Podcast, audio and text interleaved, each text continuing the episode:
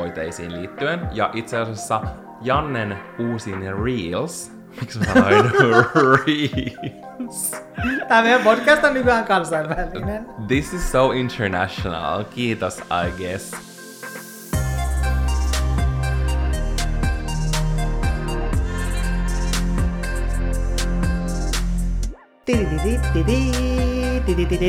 Hyvää päivää kaikki Olohuone-podcastin kuuntelijat ja tervetuloa tämän viikon torstaiseen uutiskatsaukseen. Uutisankureinanne ovat tällä kertaa, kuten joka viikko, Valtteri Sandberg sekä apuuutisjuontajani Mikä helvetin apuuutisjuontaja? Saat uutisassari. sekä, mikä se laite on, josta niitä luetaan? En mä tiedä. Meillä sana flyykeli. Mä melkein sanon gramofoni. mä menisin sanoa, että sä oot semmonen, mistä mä luen niitä uutisia. Mut joo, okei. Okay. Kanssa uutisankkurini, Janne Naakka. Tervetuloa. Hei, todella mukava olla täällä tänään. Kyllä. Ihanaa lukea tänään näitä uutisia. Mm. Tällainen sanoin jossain Ylen puolisin uutisissa iltaisin. No ei. Mutta siis me ei olla pitkään aikaa tehty tämmöistä uutiskatsausta. Mm. Ja mun mielestä on aina tosi hauskaa sukeltaa uutisten maailmaan, etsiä erilaisia artikkeleita. Mua naurattaa, että sä sanoit, että hauskaa. Me kirjaimellisesti luettiin tässä vastakkain näitä uutisia ja oltiin vaan silleen, että helvetti, täällä ei mitään kiinnostavaa. Kyllä mä ainakin löysin sit lopulta jotain hyviä. Koska täällä oli siis paljon niin kuin, uutisia, tärkeitä uutisia, mutta siis sellaisia aiheita, mitä me ei ehkä haluta ottaa tähän meidän podcastiin, vaikka, tai just tähän jaksoon, vaikka me niin kuin rikotaankin tabuja, niin Mä, mulla on sellainen fiilis, että mä haluan tänään mennä jotenkin vähän silleen kevyemmällä. Joo, jotenkin tämän päivän uutisaamu on ollut aika heavy. Koko ajan tulee uutta juttua. Mulla tulee mieleen heavy, niin, niin kuin heavy-osasta. Raskas, koska Teksasissa on ollut hirveyksiä mm. ja muutenkin. En mä tiedä, uutisaamu oli tosi masentava. Me kaivettiin vastapainoksi vähän kevyempiä ja hauskempia juttuja. Ja nytten alkaa Olohuone-podcastin uutiskatsaus. Ihan ensiksi meidän täytyy puhua kaikista tärkeimmästä, eli siitä, että nyt on julkaistu uudet Vain elämää tähdet. Niin onkin muuten. Mä näen, että Erika Viikman on siellä. Mm, Ketä mä, muita siellä on? Mä itse asiassa näin sen siitä, että Erika Viikman oli pistänyt sen storyin siitä jotain. Joo, sama. Ja sit mä olin silleen, että... Vielä Suomesta löytyy artisteja Vain elämää, vain elämää sarjaan. Juuri tuo oli mun ajatus. Ja sitten mä oon kun mä katsoin sitä kuvaa, että ket, keitä siinä on, ja sitten siinä ei niinku lukenut nimiä, niin mun pää vaan löytyi. Ja kyllä mä tunnistin niistä muutaman, mutta esimerkiksi Meiju Suvas, niin toi nimi on mulle tuttu joo, mutta mä katsoin sen kuvaa, mä olin silleen, että tää näyttää ihan tosi paljon Kaija Koolta, mutta tää ei oo Kaija K. Ja mä olin tietysti, sitten mulla tuli tietysti semmonen niin mun mielessä semmonen, että muistaaks mä vaan, että Kaija K. näyttää ihan eriltä? Siis mä itse katsoin tismalleen samaa. Mä katsoin, että se olisi ollut Kaija K.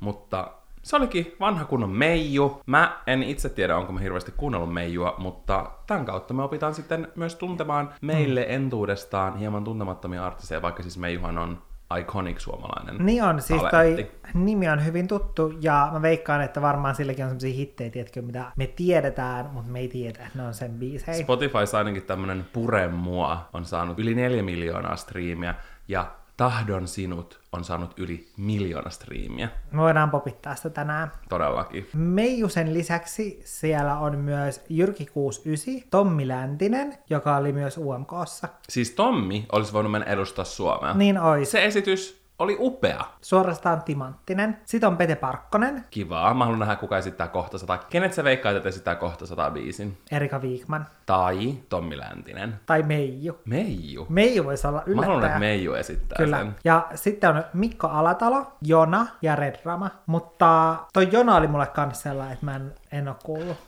Hän tekee mun mielestä enemmän sellaista, ei niin ehkä, tiedätkö, radiomusaa, totta kai hänkin varmasti soitetaan paljon radioissa, mutta tiedätkö, sellaista vähän ehkä erikoisempaa musiikkia. Onko se joku uusi artisti? Ei, hän on tehnyt jo tosi pitkään, ja itse asiassa hän voitti tänä vuonna ö, kriitikoiden valinta Emma-palkinnon. Oikeesti? Joo, cool. hänellä on kaunista musiikkia.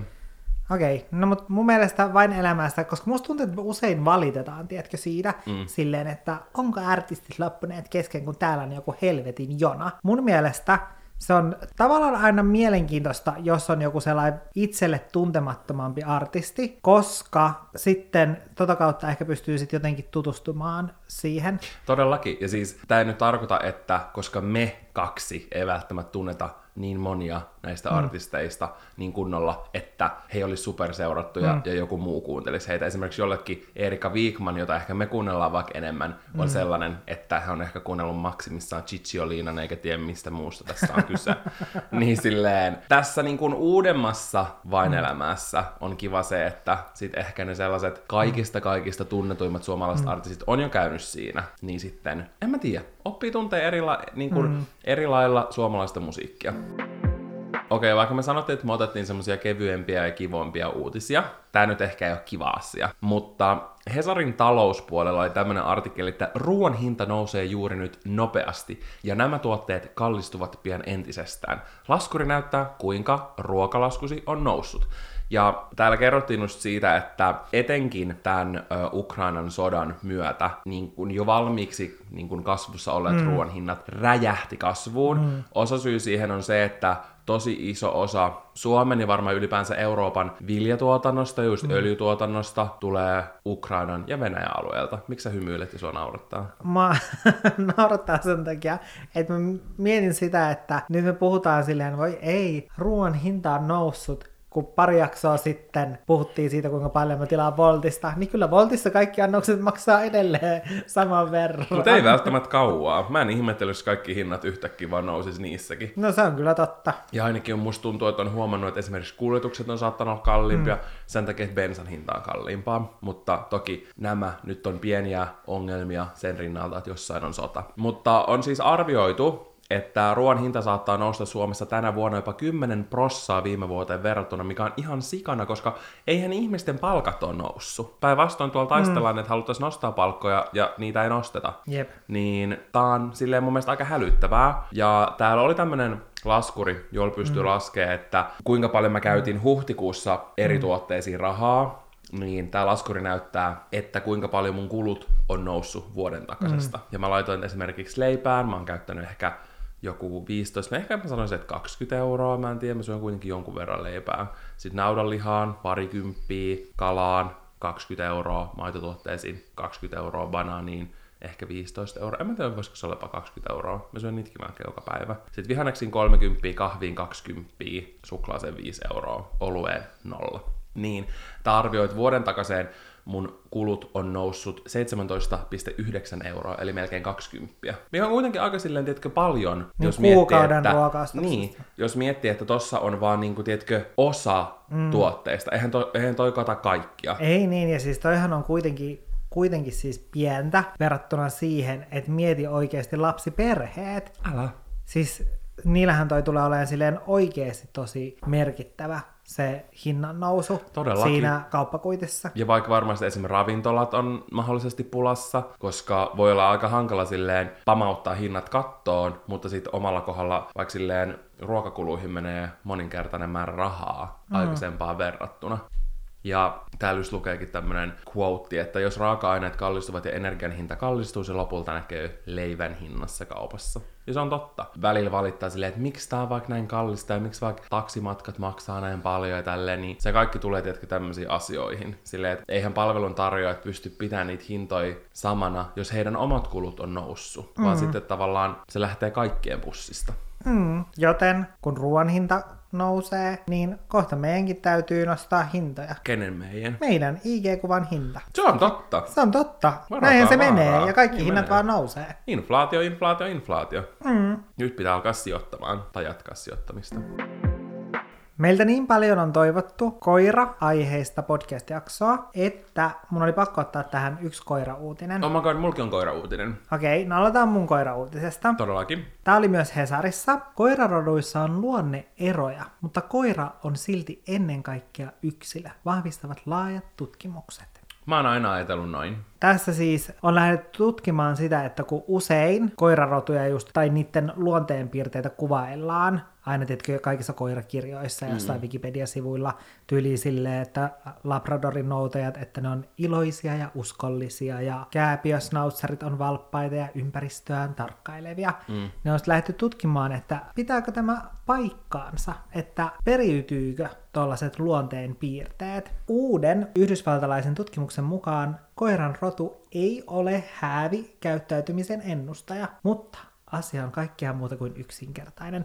Ja sitten tässä olikin selitetty paljon kaikkea niin kuin, öö, tähän liittyvää. Ja tämä tutkimus on tehty silleen, että yli 18 000 amerikkalaisen lemmikkikoiran omistajaa on pyydetty täyttämään sarja lyhyitä kyselyjä koiriensa luonteista, ulkonäöstä ja käyttäytymisestä. Ja sitten lisäksi tutkijat ovat selvittäneet yli 2000 koiran perimän päästäkseen käsiksi käyttäytymiserojen perinnölliseen eli geneettiseen taustaan. Ja tämän Yhdysvaltain yhdysvaltalaisen tutkimuksen mukaan rotu selitti vain 9 prosenttia koirien välisistä käyttäytymisen eroista. Eli loppujen lopuksi rotu ei kerro hirveästi mitään siitä, että millainen se koiran luonne on. Oikeesti. Kun aina on silleen, että olethan lukenut luonnekuvauksen jostain Wikipediasta, mm. sopiiko tämä koira sinulle varmasti? Niin tuntuu teki hassut, jos se ei ole totta, koska kyllähän ehkä mm. mun mielestä ainakin pystyy silleen kuitenkin jotain ominaispiirteet liittää tiettyihin rotuihin. Tai silleen, että jotkut koirat on yleisesti tosi paljon lepposempia kuin vaikka meidän koirat. Mm. On tosi sellaisia reviiritietoisia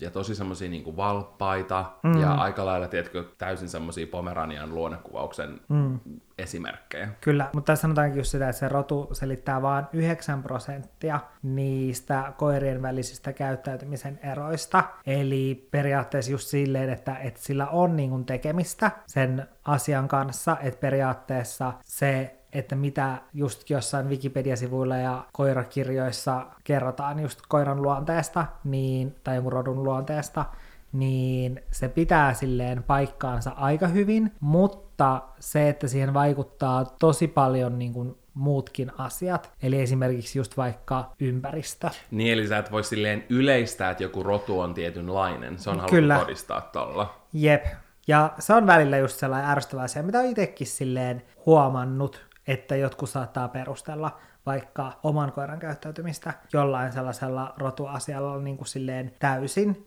Ja kyllä meilläkin silleen koirissa, että niissä on sellaisia, niin kuin huomaa sellaisia rotutyypillisiä piirteitä. Mm. Tai ainakin uskoo silleen, että... Haluaa on, uskoa, haluaa, haluaa, haluaa uskoa, ne negatiiviset Että vika ei ole minussa, vika on tuossa rodussa. Mä oon kyllä silleen, että nämä on vahtikoiria.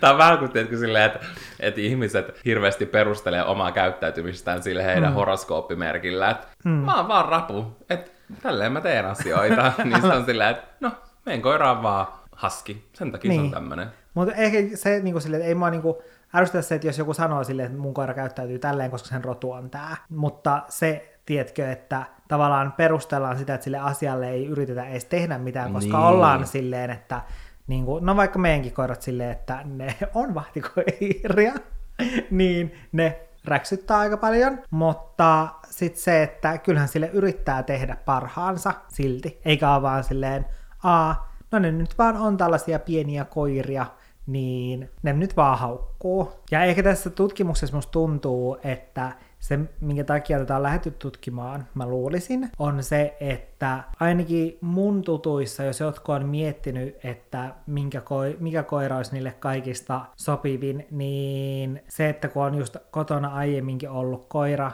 ja koirat on itselle silleen melko tuttuja, niin välillä on tuntunut, että tiedätkö, liikaa tuijotetaan sitä silleen, että okei, okay, no että et mä tykkään tosi paljon siltä, että, siitä, että miltä toi koirarotu näyttää ja silleen, että, aa, että ne yleensä tykkää just tolleen liikkua aika paljon ja että tämä sopisi mulle tosi hyvin, mutta sitten tuossa luonteenpiirteessä sanotaan, että se on vähän tämän tyyppinen, mm. niin musta tuntuu, että, että liikaa annetaan sit painoarvoa silleen just, että, että minkälaiseksi sitä luonnetta kuvaillaan silleen, että jos siellä on joku yksi sana, mistä ollaan vähän silleen, no, että en mä nyt sitten tiedä, onko tämä mulle sopiva. Tiedätkö, että, että vähän liikaa myös tuijotetaan sitä.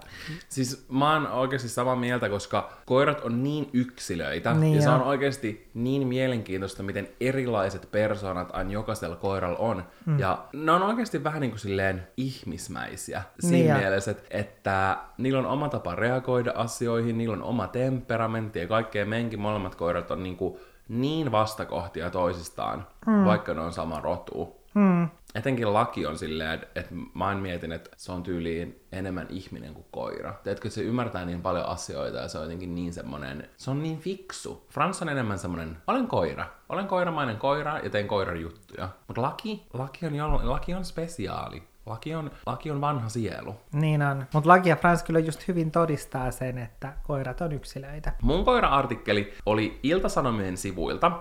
Ja tämä otsikko menee näin. Mitä koirat oikein saavat selville toistensa pissoja haistelemalla? Ja tähän on haasteltu professoria, joka antaa vastauksen tähän polttavaan kysymykseen.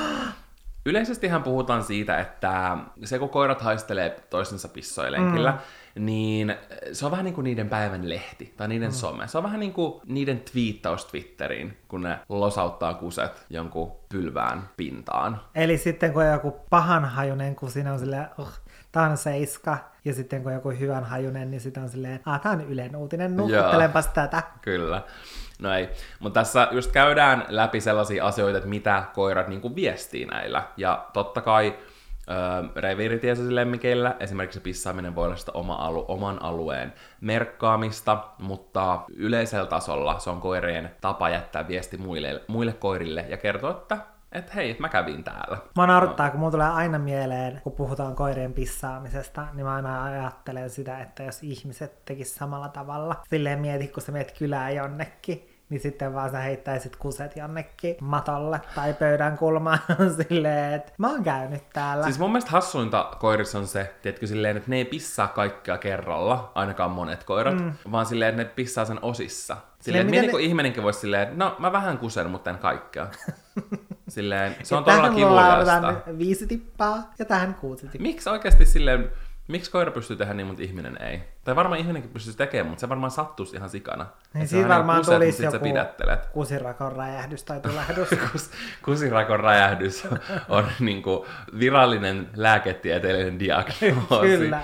Ähm, hänellä on todettu kusirakon räjähdys. Sitten tässä käydään läpi just se, että koira pystyy ilmeisesti tunnistaa tai niin kuin yksilönä silleen, että onko se tavannut sen koiran ennen vai ei, että onko se tuttu koira ja just sen koiran sukupuolen. Mutta sitä ei tiedä, että ymmärtääkö koira, että se hajujalle jättänyt koira, että onko sille tehnyt tehty se niin kuin kirurginen operaatio. Et ehkä se voi huomata, että siinä on vähän jotain erikoista siinä hajussa, jos se on vaikka tuttu koira. Niin joo. Kyllä mäkin pystyn silleen, että jos mä menen johonkin julkiseen vessaan, mm. niin mä kyllä haistan, että jos siellä joku vanha mies käy nyt tekemässä aamukuset tai kahvin jälkeiset kuset, niin kyllä mäkin sen niin kuin, tiedätkö, pystyn Oikeasti, hajusta päättelemään. Mulla tulee vaan semmoinen, tiedätkö, oksennuksen pala kurkkuun, koska mä pystyn, tiedätkö, haistamaan tämän mun mielessä. Mä en, halua, mä en halua haistaa. Ja miksi me taas puhutaan eritteistä? Tämä on ilmeisesti eritteistä, koiran eritteistä kertova artikkeli. Silleen, voisiko olla enemmän on brand meidän podcastiin. Mutta tässä on just se, että koirat pystyy, tiedätkö, haistamaan sairauksia. Ne voi mm. opettaa haistelemaan jotain hiton tryffeleitä maasta. Silleen, mm. että se niiden nenä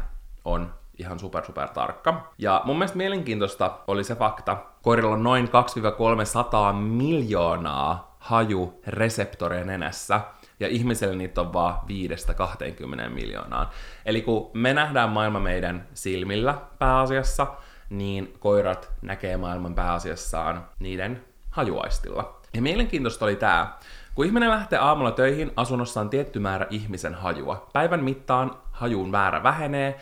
Koira on oppinut, kun hengitysilman hajun määrä on tietyllä tasolla, niin silloin ihminen tulee kotiin. Tämä varmaan pätee, jos sulla on tosi semmoinen rutiininomainen arki. Niin, niin sen takia ehkä koira, tiedätkö, osaa sitten mennä vaikka odottaa siihen oven taakse, kun siellä äh, asunnossa haisee tietyn verran se ihminen. Onpa hauska mä ajatellut sitä, että, että tosta koira tietää sen, että se ei ole tavallaan Joo. oppinut ikään kuin sitä aikaa, että kauanko tässä on mennyt, Älä. vaan se oppii sen niin kuin tosta hajusta. Älä, siis toi oli mun mielestä ihan super mielenkiintoista. Ja sen takia niin kuin, ehkä koiratkin pystyy itse ylläpitämään sitä rutiinia. Ehkä toi on se niiden tapa, että hahmottaa myös aikaa jollain mm. tavalla. Koska mä oon ainakin jossain kuullut, että just, että koirat ei silleen ymmärrä ehkä semmoista ajankäsitystä tietyllä tapaa. Mutta ehkä se on just tommosen niinku hajuaistinen se hajujäljen kautta. Mm, ne on silleen, että täällä ei enää tuoksu piparit. Kohta on varmaan joulu taas. Toi on sinä.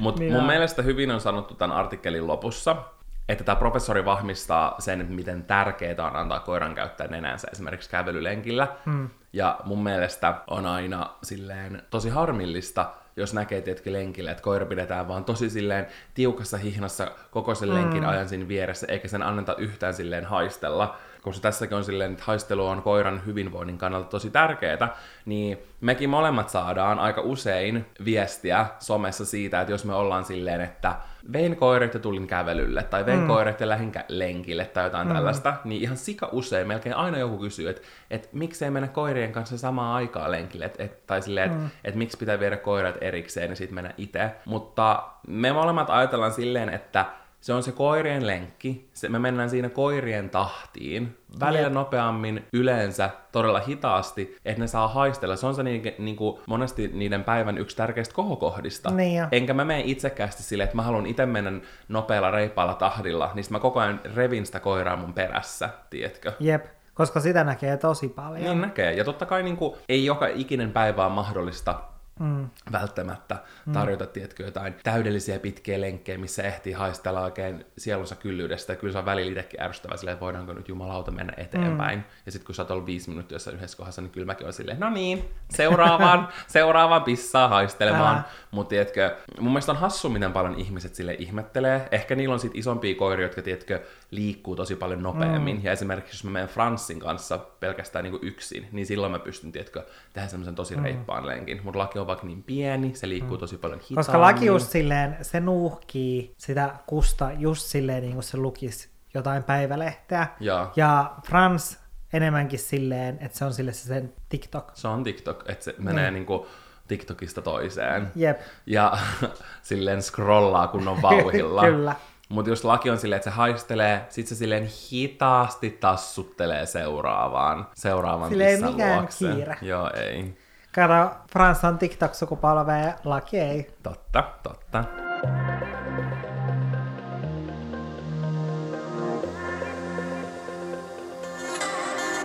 Mun elämäni surullisin ja traagisin tarina on se, kun meidän luokassa oli äänestys hymypoikapatsaasta, niin mä jäin yhden äänen päähän muistaakseni siitä, että mä olisin saanut sen hymypoikapatsaan. Ja tämä seuraava uutinen liittyy tähän traagiseen lapsuuden tarinaan, joka on jättänyt muhun suuret syvät arvet. Eli tämä on Hesarin uutinen, ja tämä oli oikeasti, tämä otsikko oli silleen, että mä voin kuvitella, kun toi toimittaja on ollut silleen, olenpas nokkela ja ovela. Eli tämä on hymypatsas ei hymyilytä kaikkea. Miksi se ei hymyilytä kaikkia? Hymypatsas ei hymyilytä kaikkia sen takia, että osa vanhemmista katsoo patsaan suosivan ulospäin suuntautuvia persoonallisuuksia ujojen ja arkojen kustannuksella. Ja joku kasvatuspsykologian professori Niina Junttila on arvioinut, että hymypatsaiden jakaminen erottelee turhaan koululaisia. Ja tästä on nyt sitten keskusteltu, että pitäisikö tämä perinne poistaa, vaikka perinteet ovatkin kivoja, niin onko tämä perinne enää nykypäivää, koska siis hymypatsas, mä en tiennyt edes, että se on jaettu vuodesta 1954 Okei, okay, lähtien. kauan. Meidän koulussa ei kyllä ikinä ollut hyvin patsasperinnettä. Se ei ole varmaan jokaisessa koulussa. Varmaan koulu saa päättää, ehkä mm. voisin kuvitella. Musta tuntuu. Mun mielestä meillä ei ikinä ollut sitä. Meillä oli joku erilainen, joku tämmönen kaveri juttu, hyvä kaveri juttu. En mä Joo. tiedä. Mäkin mun mielestä ehkä yhden kerran voitin jonkun semmosen. Mutta se ei ollut hymypatsas, me ei saatu mitään patsaita. Joo, mutta mitä mieltä saat siitä, että pitäisikö ne poistaa vai ei? Pitäisikö mm. edelleen jakaa hymypatsas? Mä koen, että ne ehkä jaetaan luokissa sellaisille tyypeille, jotka levittää semmoista hyvää ja positiivista energiaa, kannustavaa ilmapiiriä, mm. vähän niin kuin semmoisille kaikkien kavereille. Mm. Ja mun mielestä on kiva ehkä antaa siitä sellaista tunnustusta. Mm. Toki sitten tollaiset tilanteet, missä säkin oot ollut, että on äänestetty mm. ja sitten jää yhden äänen päähän ja tälleen, niin totta kai siitä voi tulla ehkä semmoinen mm. tietynlainen tietenkin vastareaktio, että ehkä se pitäisi olla enemmän semmoinen, että arvottaisi se mm. silleen joidenkin joukosta tai sitten vaan opettaja mm. nimittäisi jonkun, mutta kyllä mä näen siinä tosi paljon hyvää, koska se, että annetaan tuommoisesta positiivisesta käytöksestä tunnustusta, niin mm. voi inspiroida niitä muita nuoria ja lapsia. Kyllä mä ymmärrän ton pointin, mitä näillä vanhemmilla on. Mutta mm. sitten onko nyt taas silleen, että, että me pistetään kaikki täysin steriiliksi. Ja kaikki on niinku ihan vaan samalla viivalla ja mitenkään ei saa mistään erottua. Ja mm. tiedätkö, tuleeko se niinku tämmönen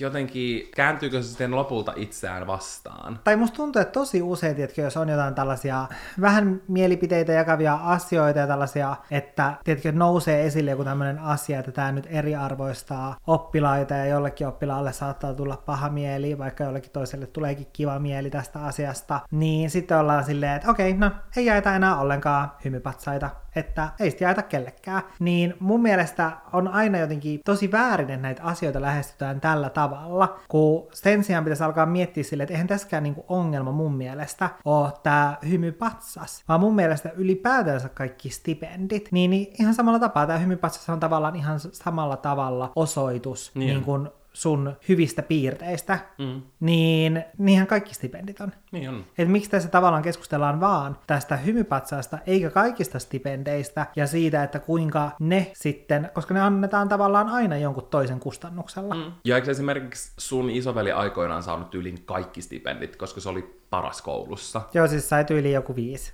Mikä sekin on silleen mun mielestä mahtavaa, että sit mm. niinku palkitaan ja annetaan tunnustusta tästä tosi kovasta työstä, jonka tämä on mm. vaatinut. Sitten tässä mietitään, voisiko niitä vähän jaotella? Voisiko kaikki voida maksimissaan saada yhden, vaikka olisikin mm. yksi tyyppi, joka olisi paras kaikissa aineissa, niin mm. pitäisikö niitä miettiä silleen, että välttämättä se paras, vaikka matikan laskee, ei saa, vaan se, joka on tehnyt isomman muutoksen. Esimerkiksi ollut mm. vaikka tosi huono matikassa lukion alussa, mutta sitten, tiedätkö, kasvattanut sitä tietoa, loput saanut silleen aika ihan hyviä numeroita. Ei välttämättä ollut kympin rivi mm. alusta asti. Silleen, että et vaikka et mikä se metodi tässä on sit mm. siihen kannustukseen. Mutta oli mun mielestä tosi hyvä pointti, miksi me puhutaan vain hymypatsasta. Valittakaa siitä kaikista stipendeistä, tiedätkö? Jep, ja muutenkin se, että et mun mielestä noin muut stipendit on ehkä vielä jo, sit, tavallaan silleen kyseenalaisempia, koska ne ajetaan just siitä, tiedätkö, parhaasta suorituksesta, eikä just niin kuin, koska niitähän voisi jakaa tosi monella eri kriteerillä just sillä, mm. että kuka on niin kuin eniten nostanut vaikka arvosanansa mm. tai jollain tämän tyyppisillä. Mm. Koska mä muistan just, että mun veli on kertonut, että joku hänen luokkalaisensa, joka oli just silleen, että hän oli kans tosi hyvä koulussa, mm. ja se oli yleensä sitten just aina toisiksi paras kaikissa, mm. niin se ei sit saanut mistään niitä stipendejä, koska ne meni mun veljelle. Sitten silleen, että sillä oli tullut siitä tosi sellainen turhauttava fiilis. Mm. Niin just tällaisissa, kun niitä jaetaan vaan sen parhaan suorituksen mukaan, niin just se, silloin tulee tällaisia ongelmia, kun sitten se, että jos niitä jaettaisiin eri kriteereillä, ja tästäkin kun on hymypatsas, niin koska tämänhän tarkoitus on periaatteessa nostaa just sitä luokkahenkeä ja sitä ilmapiiriä, eli periaatteessa kannustaa siihen, että sä olet kaikille muka, mukava ja hymyilevä, mm. niin, niin vaikka mun mielestä, mä en tiedä, onko mä ihan samaa mieltä siitä, että että tuossa suositaan ulospäin suuntautuvia ihmisiä, koska mä en esimerkiksi itse koe olevani miten etenkään ala-asteella. Mä en todellakaan ollut, tiedätkö, silleen ulospäin suuntautunut, niin. suuntautunut, vaan mä olin just nimenomaan ujo ja arka, joiden mm. kustannuksella tässä sanotaan, että niitä jaetaan, vaikka mä sanoin tuossa alussa, että oli mun kauhea traumaattinen hetki ala-asteelta, niin mä olin itse asiassa yllättynyt siitä, että mua oli äänestetty niin paljon, tai mulle tuli silleen, että okei, että onpas niinku Hyvä kiva, mieli koska mä en oo just se luokan, tietkö, äänekkäin ja tavallaan kaikkien kanssa silleen jutteleva, Joo. vaan enemmänkin silleen... Semmoinen hiljainen hyvän mielen levittäjä. Niin, mutta mä olin aina silleen hymyilevä ja mukava ja just mitä niin kun mun opettaja silloin joskus ala sanoi, että vaikka mä oon unohtanut kirjat kotiin, mm. niin mä tuun hymyillen kertomaan sen. Mm. vaikka se olikin sit, se on toinen tarina. Se, oli... se on toinen tarina, se opettaja oli vitun lunatik. Älä, jep, ja yritti niin nollata mut koko luokan edessä, mutta joka tapauksessa kuitenkin se, että mä olin niin kuin, siitä huolimatta sellainen hymyilevä ja mukava, niin sitten mm. mä koin sen silti niin kuin positiivisena asiana. Jotenkin aina vanhemmilla tulee mm. semmoinen, etenkin nykyvanhemmilla, mm. semmoinen hirveä, hirveä pakonomainen tarve suojella omaa lapsia joka ikiseltä mahdolliselta mm. pettymykseltä, tiedätkö? Niin on. Maailmassa mm. ei kaikki mene tasan. Ei niin. Ei vaan mene. Ja mun en mielestä se tarkoita- on erittäin hyvä oppia. Niin on. kuin jo- Ja mä en tarkoita tässä nyt mitään, tiedätkö, rakenteita. Totta kai me pitää muuttaa Niin. meidän yhteiskunnan rakenteita silleen, että se on tasa-arvoinen. Mutta ylipäänsä sinä et aina tule saamaan kaikkea, ja sinun pitää kohdata pettymyksiä. Ja tää on ehkä yksi niistä asioista, silleen, että tuntuu, että nykyvanhemmat sikana haluaa pistää ne lapset semmoisen kunnon pumpulimaailmaan, ja sitten kun on kaksikymppisiä, niin ne ymmärtää, että se, that is not the case. Älä, koska mulla tämä keskustelu tai nämä artikkelit, mitä tästä aiheesta on kirjoitettu, mm. niin mulla tulee niistä vähän semmoinen fiilis silleen, että no, jos jollekin annetaan hymypatsas, niin se pitää sitten antaa ihan kaikille. Niin. Tai ei sitten ollenkaan. Niin Ei, ei elämä mene noin. elämä ei mene noin, niin mun mielestä se on jotenkin silleen väärä ratkaisu. Sen sijaan mun mielestä hyvä keskustelu on just se silleen, että millä kriteereillä Kyllä. näitä pitäisi niin kuin jakaa, jotta se sitten olisi sellaista kannustavaa ja tukevaa. Ja esimerkiksi tämä hymypatsas, niin mulla itsellä tuli mieleen just se, että koska näitä jaetaan sen takia, että se luokkahenki pysyisi hyvänä, niin niitähän voisi jakaa, tiedätkö, useammankin tollasen patsaan Mm. tai jonkun tällaisen siinä luokassa, ja tiedätkö, niillä olisi eri merkitys. Mm. Et esimerkiksi joku sellainen, että on tukenut ystäväänsä, tai Aivan. on hyvä kuuntelemaan, tai tiedätkö jotain Tai tällaisia. olisi semmoinen kiertävä patsas. Ja tällöin mm. se ei oo tulisi kaikille, mutta ehkä useimmille. Mm. Tiedätkö? Jep. Sehän on myös yksi vaihtoehto. Niin on. Mutta just se silleen, että jos olisi eri kriteereitä, niin sitten huomioitaisiin useampia erilaisia oppilaita.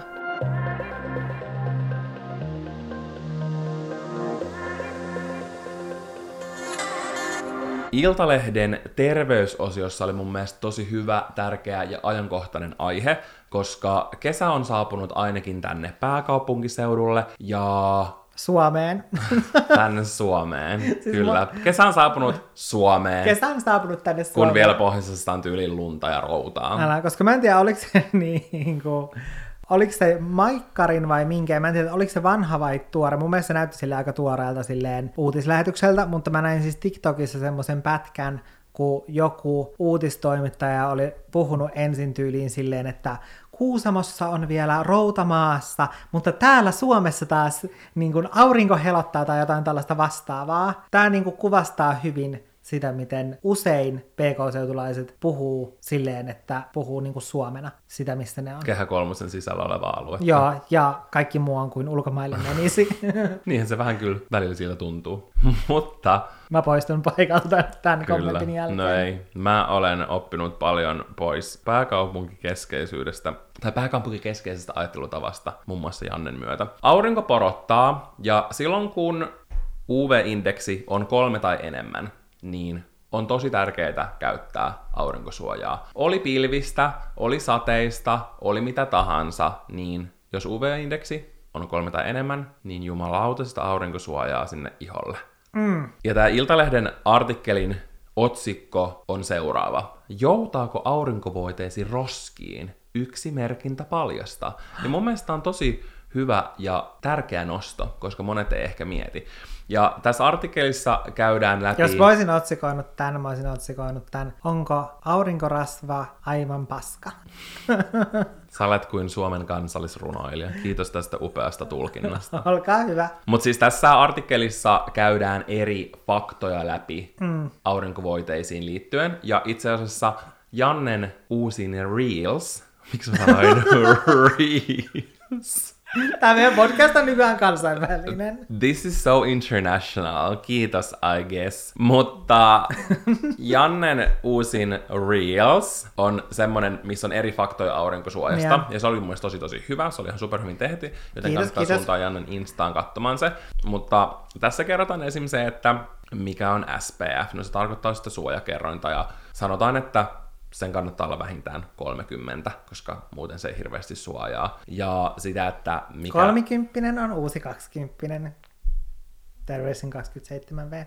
Ja tässä sen Jannen Reelsin tavoin on erilaisia faktoja. Esimerkiksi tässä kerrotaan, että SPF tarkoittaa suojakerrointa, ja se SPF-luku, mikä aina niin kuin on, on se sitten 20, 30, 50 tai enemmän, mutta mun mielestä niin kuin 50 on se maksimi, mitä se suoja pystyy edes olemaan. Niin se kertoo, että miten se voide läpäisee UVB-säteilyä. Mä en tiedä, onko se vaan toi UVB-säteily vai ylipäänsä niin kuin kaikki UV-säteily, koska UV-säteily on erilaisia. On UVA ja UVB, ja ne aiheuttaa eri vaurioita iholle. Esimerkiksi toinen saattaa ruskettaa, mutta myös polttaa. Ja sitten tämä toinen tekee jotain muuta, mutta nämä molemmat saattaa aiheuttaa ihosyöpää. Niin sen takia on tosi tärkeää katsoa siitä sun aurinkosuojasta, että se suojaa molemmilta UVA ja UVB-säteilyltä, koska jos se suojaa vaan siltä toiselta, niin sitten ne toisen haitat tulee sulle silti.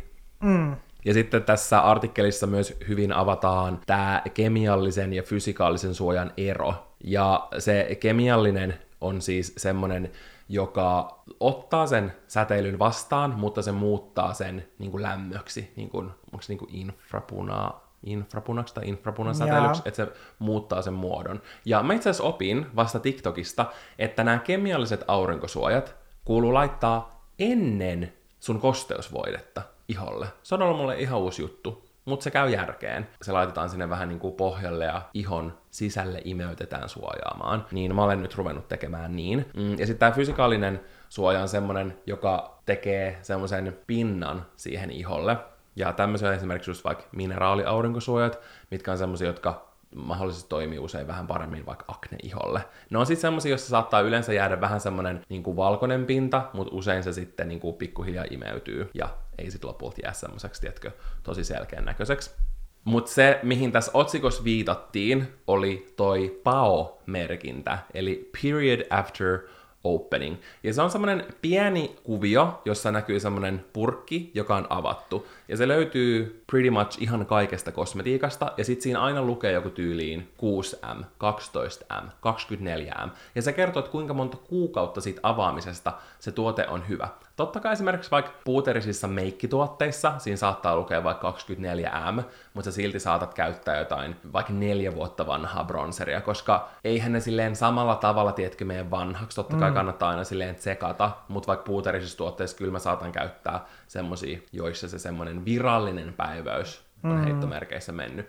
Mutta etenkin vaikka ihonhoitotuotteissa ja vaikka nestemäisissä meikkituotteissa, vaikka meikkivoiteissa, tai just esimerkiksi kasvovoiteissa, aurinkorasvassa, tällaisissa, kannattaa olla tosi tarkka, koska tässä just sanotaan se, että aurinkovoiteen tyypillinen säilyvyysaika avaamisen jälkeen on 12 kuukautta. Eli näihin edellisenä kesänä avattuihin aurinkovoiteisiin kannattaa suhtautua varauksella, koska ne on saattanut menettää sitä niiden tehoa. Eli se, mitä te olette viime vuonna käyttänyt Kreikalla rannalla, mm. niin ei välttämättä enää toimi yhtä tehokkaasti, jos se on ylittänyt sen 12 kuukauden merkinnän tai te olette mm. avannut sen yli 12 kuukautta sitten, niin kannattaa pitää se mielessä. Mun mielestä se oli tosi hyvä huomio koska itse saattaa olla silleen, että ah, mulla on tietkö kaksi vuotta vanhaa vartalo-aurinkorasvaa. No, ehkä mun kannattaisi hankkia niistä eroon, koska ne ei välttämättä suojaa samalla tavalla. Joku kosteusvoide, se saattaa silti kosteuttaa, jos se mm. tiedätkö, koostumus vaikuttaa ihan normaalilta, mutta tässä on nyt kyse ihon suojaamisesta vaarallisia ultraviolettisäteilyitä mm, vastaan. Se on vähän niin kuin se, että sä käyttäisi likasta maskia uudestaan.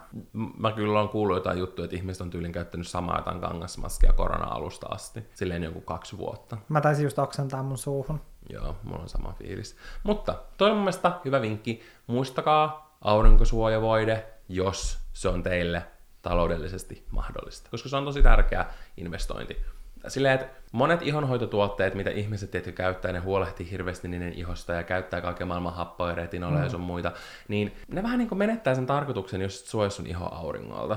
Mm. Se on tärkein steppi ihonhoitorutiinissa ja myös paras anti-aging. Mm, koska myöhemmin voi harmittaa. Mm. Mä just kerroin äidille siitä, että me pidetään aina autossa erikseen sellaista aurinkosuojarasvaa. Niin, tai semmoista siis semmoinen suihke, mitä me suihkutetaan käsiin. Niin, koska sitten siitä tuulilasin läpi se oikein niin kuin hohkaa se aurinko niin myös sen takia, että me ei haluta, että meidän kädet vanhenee, niin, niin se on myös toinen syy. Oh. Ja mua naurattaa, kun äiti oli vaan silleen, Aa, no, mulla se juna meni ja niin, niin, niin, jotta te ette sitten mieti yli 60 tuolla tavalla, niin muistakaa aurinkosuoja. Vitsi, mä harmittaa ihan sikana, että et on tätä joskus 13-vuotiaana. Mietitkö, jos siitä olette käyttänyt aina aurinkorasvaa, mm. koska silleen itse on varmaan vasta silleen oikeasti kunnolla aktiivisesti käyttänyt joku pari kolme Joo, vuotta. siis mä aion ainakin kylvettää omat lapset heti syntymästä asti asti aurinkorasvassa ja sitten ne myöhemmin kiittää.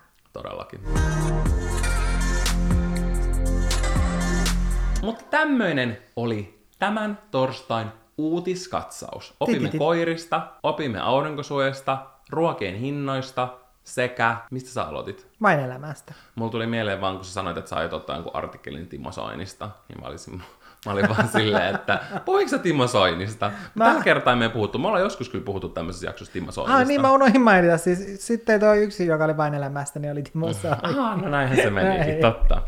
Näin, mä ajattelin, että mä säästän teitä kuuntelijoita, ja mä ajattelin, että jätetään nyt jytkyt pois tästä jaksosta. Joo, ei jytkyjä, ei jytkyjä enempää. Kiitos ihan super paljon, että kuuntelitte. Muistakaa seurata Olohuone-podcastia sillä alustalla, millä te podeja kuuntelette. Ja Sekä Instagramissa. kyllä Instagramissa. Ja muistakaa myös antaa meille viisi tähteä, koska me olemme viiden tähden podcasti. Se on mm. ensi viikkoon. Taateli taa. Ei, vaan pitää tehdä lopputunnari. Titititititi. Toi ei nyt kuulostanut kyllä yhtään semmoiselta uutistunnarilta. No, se oli tarpeeksi hyvä.